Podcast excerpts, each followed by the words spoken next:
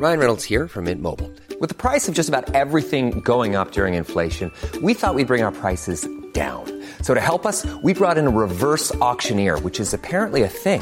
Mint Mobile unlimited premium wireless. Ready to get 30, 30, bit to get 30, bit to get 20, 20, 20, bit to get 20, 20, bit to get 15, 15, 15, 15 just 15 bucks a month. So, Give it a try at mintmobile.com slash switch.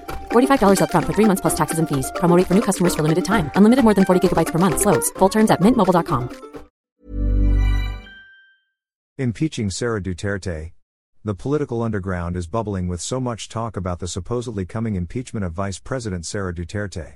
Responsible officials have denied there is such a move in the House of Representatives, which has the exclusive power to initiate all cases of impeachment. But the babble continues. So much smoke but no fire. Still, the Duterte camp seems convinced it is coming.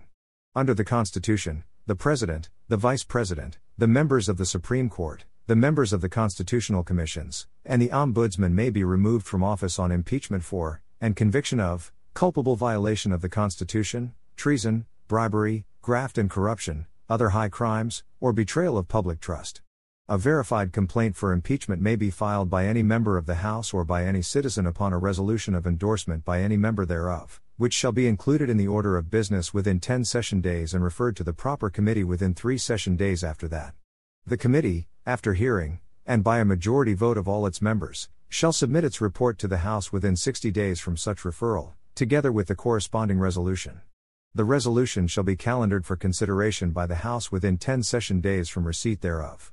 A vote of at least one third of all the members of the House shall be necessary either to affirm a favorable resolution with the articles of impeachment of the committee or override its contrary resolution. In case the verified complaint or resolution of impeachment is filed by at least one third of all the members of the House, the same shall constitute the articles of impeachment and trial by the Senate, which has the sole power to try and decide all impeachment cases, shall forthwith proceed. No one has filed or is seen to be preparing to file an impeachment complaint against the Vice President. In his latest statement, President Marcos Jr. is reported to have affirmed his personal support for her. But the social media story, driven by sources other than the President, refuses to die. Either this is pure toxic propaganda intended to psych out the vice president, or it is a clear warning that something big will soon explode against her.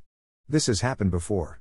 It will be recalled that on December 12, 2011, without any advance notice, 286 members of the House met with then President Noynoy Aquino and were made to sign a 56 page impeachment complaint against then Supreme Court Chief Justice Renato Corona in exchange for pork barrel funds. None of the congressmen were allowed to read the document before signing it. Rep. Hermilando Dodo Mandanas of Batangas lost his chairmanship of the all important Committee on Ways and Means for asking to read it. Representative Tobias Tiangco of Navotas, chairman of the Committee on Metro Manila Development, resigned from the majority in protest. The same thing could happen to Sara if she is being set up for demolition, despite Marcos Jr.'s effort to protect her. Until now, he has blocked all efforts of the International Criminal Court, ICC, to have her and her father investigated for the extrajudicial killings in the drug war in the Philippines. This issue has taken a new turn with the recent release from jail of former Senator Leila de Lima, who has promised to cooperate with the ICC investigators. But the ICC, which is mainly interested in former President Duterte, is not Sara's only problem. Lately, Sara has been attacked for having been allotted P625 million in confidential funds, which she has been compelled to give up. This funding was clearly questionable, but Congress and the President, not the Vice President, were responsible for it. It cannot be considered an impeachable offense on her part. Sara's impeachable offense, it seems to me, has to do solely with the fact that in 2022, she was elected vice president with more votes than the president, although he got the biggest presidential majority in the nation's history in so doing. She earned the right to run for president as Marcos Jr.'s potential successor in 2028. Now, Duterte the father says House Speaker Ferdinand Martin Romualdez, the president's powerful first cousin, is posturing to run for president, threatening Sara's presumed claim on the office. In a radio TV interview on Pastor Apollo Quiboloy's Mindanao based Sunshine Media Network International, SMNI, Duterte said he had no quarrel with Marcos Jr., but he expressed in no uncertain terms his total displeasure with Romualdez. Unable to hide his disappointment but still trying to restrain himself, he said he had asked his daughter to forget about the presidency and just give it to them.